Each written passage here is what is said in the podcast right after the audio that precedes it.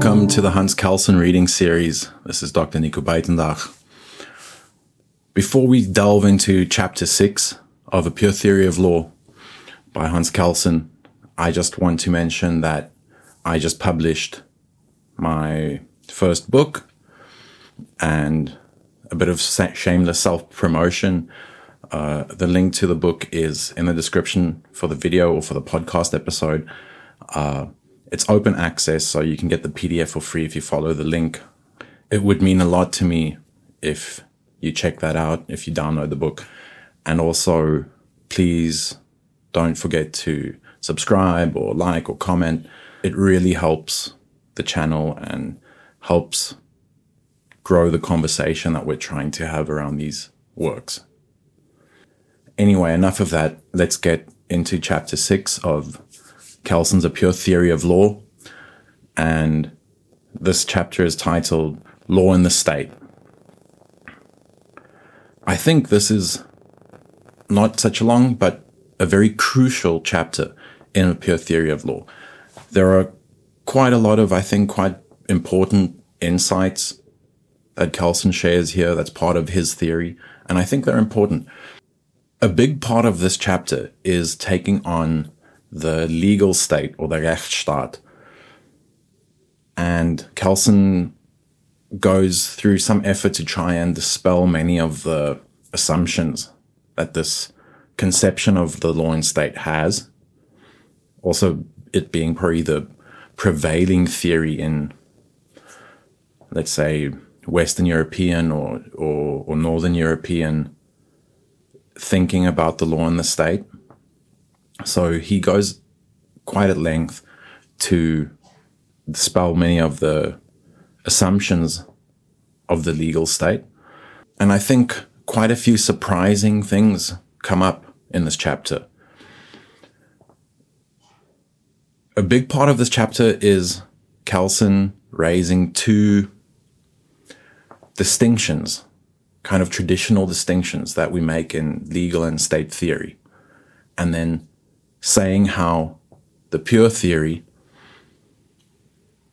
undermines those two assumptions and why they are paradoxical and thus untenable for Kelsen's scientific approach. The first thing that he raises and that he tries to unfold is the public and private law distinction, which we'll deal with first. And the second thing is this distinction between the state and law, the political system and the legal system. And Kelsen also has a lot to say about that, as we will see.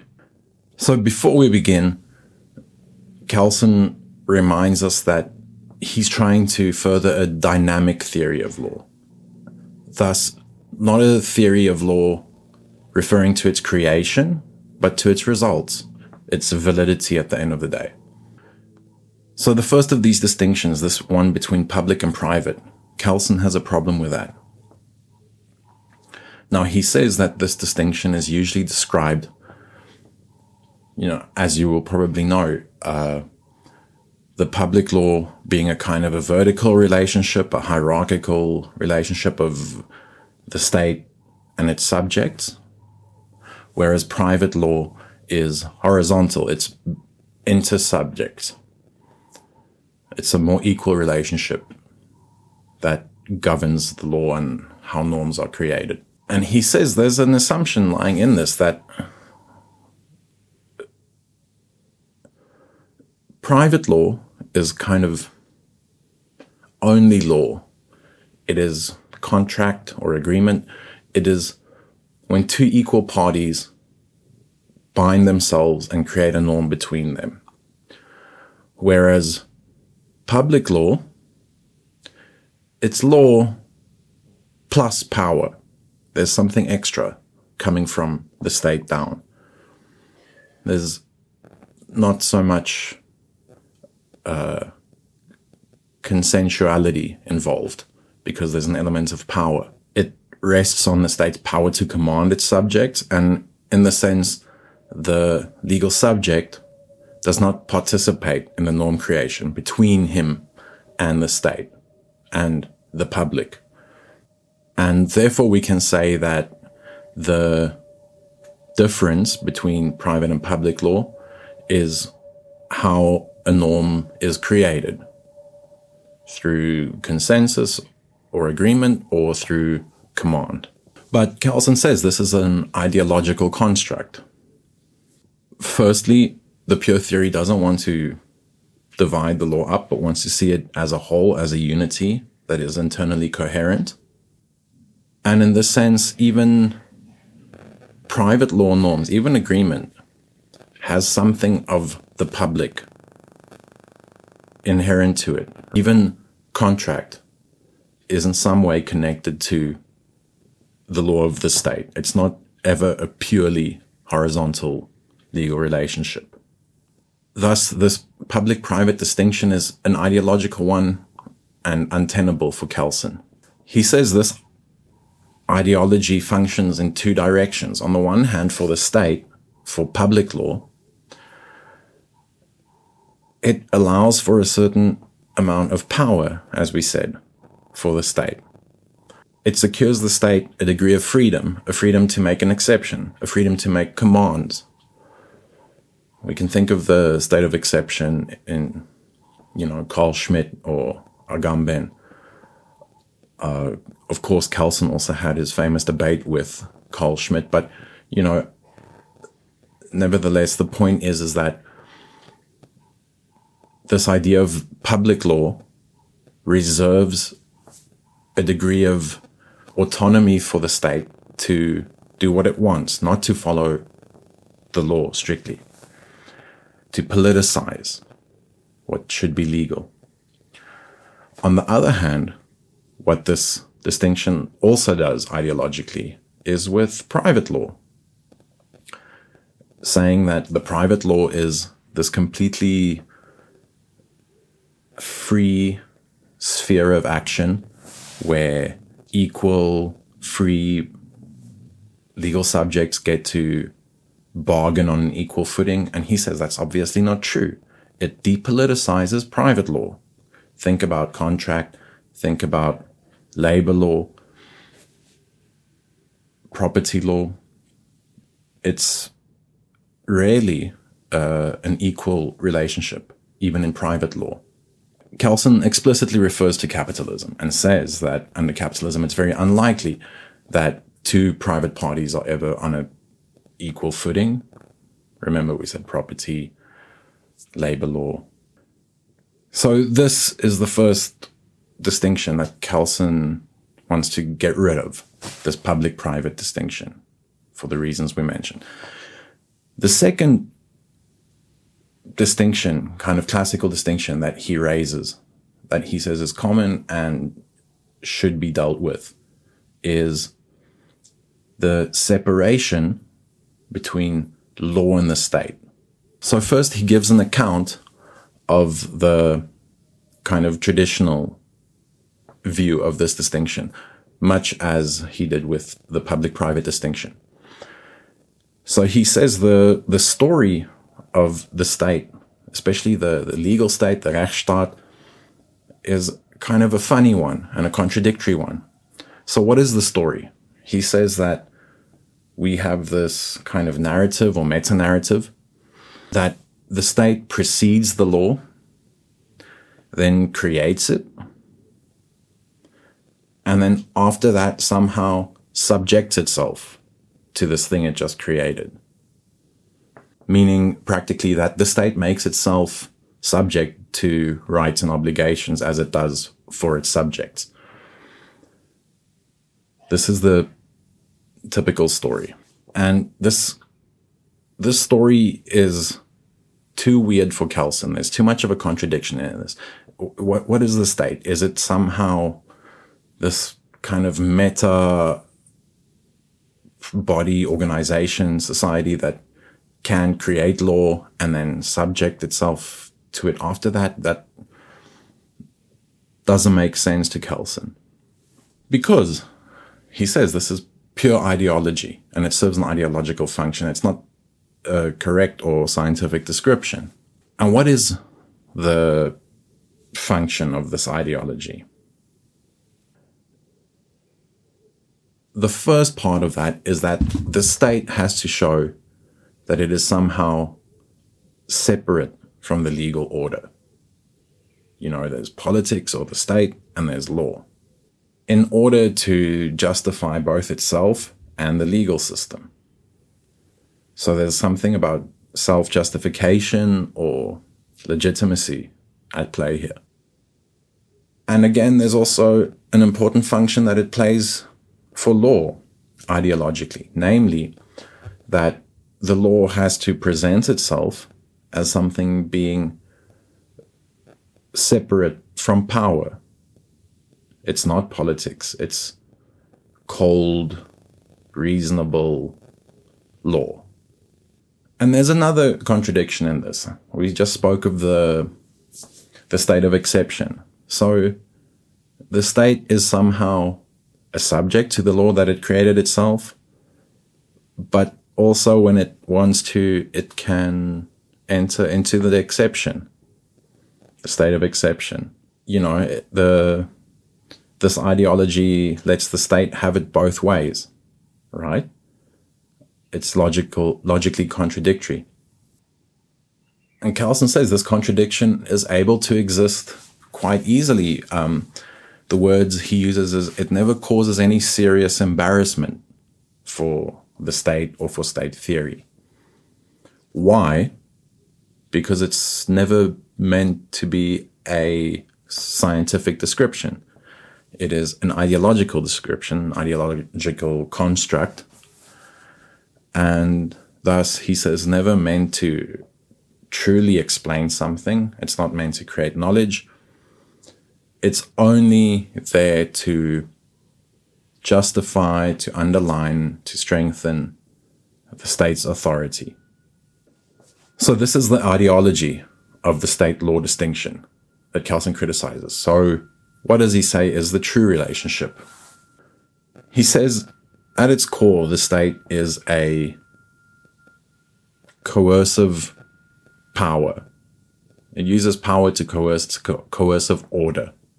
Remember in the previous chapters, we spoke a lot about coercive orders. The second point, talking about the modern state, is that it's centralized. And then he goes on a bit to define what constitutes the modern state as opposed to uh, older pre state polities or societies. And on the other hand, he also contrasts this with public international law. So he says that the modern state is firstly a, a centralized coercive order. In older societies, this was not as centralized. In public international law, it's obviously not centralized at all. Um, therefore, the state is a is a special modern construction, and it's defined. And he gives a quite a classical definition of consisting of quite traditional elements of what consists of a state, apart from its decentralization, its the population, its territory, its power, as he calls it. Effective government would be perhaps a, a more standard way of describing it, but I think he means basically the same thing there. And then he goes on to discuss each of these three elements of the state. So he says, firstly, what is the the people the population of a modern state? How do we understand that?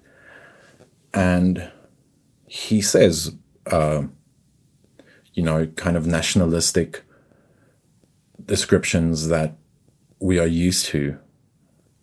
And I want to say it's a kind of a a modern thing, but probably in so-called post-modernity, we're seeing this kind of argument come back with a lot of force. He says that we cannot de- describe or define the population of a state through something like ethnicity, language, race, uh, you know, the, the German idea of folk, the people. He says that this also just contains too many exceptions to make sense of. There's nothing like a national feeling that makes me South African or Austrian or French or whatever. He says a population of a state has to be defined quite simply as that collection of people that fall under the same normative coercive order. These are the subjects of that order. What language they speak, what religious belief they had, what ethnicity they are, their cultural history is not useful for us. The point is, whoever falls under the coercive order are subjects of the same state. Purely legal definition of population. The next element is territory. So he says, obviously, it has to be limited spatially. And this is defined quite easily, not with reference to, to borders or boundaries as we might usually do. Kelsen says this is the, the spatial area in which this legal coercive order of the state is valid, where they are able to enforce and apply it. So it's a pure kind of empirical question of validity for him. It's not necessarily something to be found on a map. He also kind of mentions that what people often forget is that states are obviously spatially limited, but also temporally limited. You know, no state lasts forever. Uh, most of them have a, I think in modernity we can find quite specific start dates for most of the, the modern states. I, I think it's also a public holiday for most countries when they gain independence or something like that, the day of revolution, whatever the anniversary of that. Um, and he says, obviously, all all states must come to an end eventually too. Uh, so, just as an interesting part, he says, you know, there's also a, a, a temporal limit to to states, but we don't often talk about that. Then the final third element of a state, it's power. So this is the power to make its order valid, the validity of the normative order, right? And he says this is also found in quite literal material things. You know, he talks about prisons, armies, policemen, guns, weapons. This is the power of this state, of this coercive order, to enforce its norms. I think today we talk about something more like effective governance. Uh, for Kelsen, it's are you applying norms that have validity? Are they being followed? And how do you follow them through coercion? How do you do that through these material uh, requirements, all quite violent, naturally? Uh, violent means of getting validity for your norms coercion. You know, there's quite a bit of a like proto Foucauldian element here. So that's the definition of the modern state. And he says legally it shares a lot of similarities with other juristic persons like corporations. In the sense that it's a it's a kind of a fiction, right? Made up of human beings acting, many human beings acting in different ways, and that their acts are attributed not to themselves, but to this juristic fiction, this juristic person, and that the unity of all these millions of actors and actions are observed by us. We impute the actions of individual men or women to this idea that we have of the state. much like we do with a corporation, as we saw in previous chapters. So the state is a, firstly, a kind of a, a mental construct to unify and attribute a vast collection of human action and activity. And then Kelsen also says, in a certain sense, you know, we shouldn't talk of the legal state or the Rechtsstaat, but that a lot of what the what we imagine is the state, a lot of what it's doing is administrative, not legal necessarily. So, in a certain sense, we're better off talking about the administrative state rather than the legal state. Even in a democracy, attribution does a lot of work because, you know, we have this fiction of what this guy is doing in this office is not him, it's the state doing that. How do we explain that? He says in a democracy, a concept like representation, also a kind of fiction, right, is used to justify this attribution. You know, he's doing it because he's representing all of us. You know, I have to go to work today. I can't be focused on the minutia of running our state. Therefore, I ask someone to represent me or my community in doing that. This is a a kind of attributes of fiction that is at work. Yes, in democracies, you could also say in autocratic or fascist countries, it's also the the leader is often described as the embodiment or the representative of the entire population, even though he acts, you know, with a lot of agency, with a lot of freedom to do what he wants. He's representing everyone's interest in doing that. And this is also why it's it's difficult for Kelsen to talk about the self-regulation of the state. Remember, the state submitting itself to its own laws. Um, the legal state. Because Kelsen says laws are just often administrative actions taken by individuals or a small group of individual men or women that we fictionally attribute to the state. And then later, if the state submits itself to this law, it's again the actions of a group of people. And then we attribute their actions to the state. And this first part gets applied to the second part, and rights and obligations occur, are manifested. And this is a very complex network of individual actions and attributions.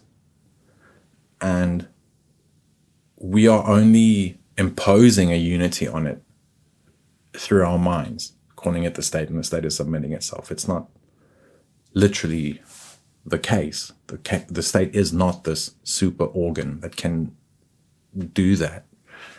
And that's why he said the, the Rechtsstaat concept doesn't refer really to him to a a state that submits itself to law because it's not completely possible. He says what legal state Rechtsstaat really means it it's kind of a vague reference to a country that's democratic. And we can plausibly say that the laws or the norms of the existing coercive order are created through democratic representation. He says that's what it really means. So obviously, Kelsen wants to get rid of this distinction between law and the state. He says it's a f- ideological fiction. It's not scientifically or empirically true. He says the state itself is nothing more and nothing less than this coercive order, coercive normative order, and that the state is the juristic personification, like a company, of this order. So, in other words, the state and the law is the same. We cannot separate it. It's one, it's literally one and the same thing. The law is not separate. It is a coercive order that we call the state. And on the other side, the state is not governed by law. The state is the law. The community, as we saw, the, the population element, the territory element, the people in their unity is defined and created by the law. It's constituted by the law and thus constitutes the state. It's all one thing. And at this point, he equates any idea of a Rechtsstaat to natural law. He says this is some weird transcendent appeal to talk of a Rechtsstaat. It's not true. So, in summary, Kelsen criticizes the legal state on two important counts here.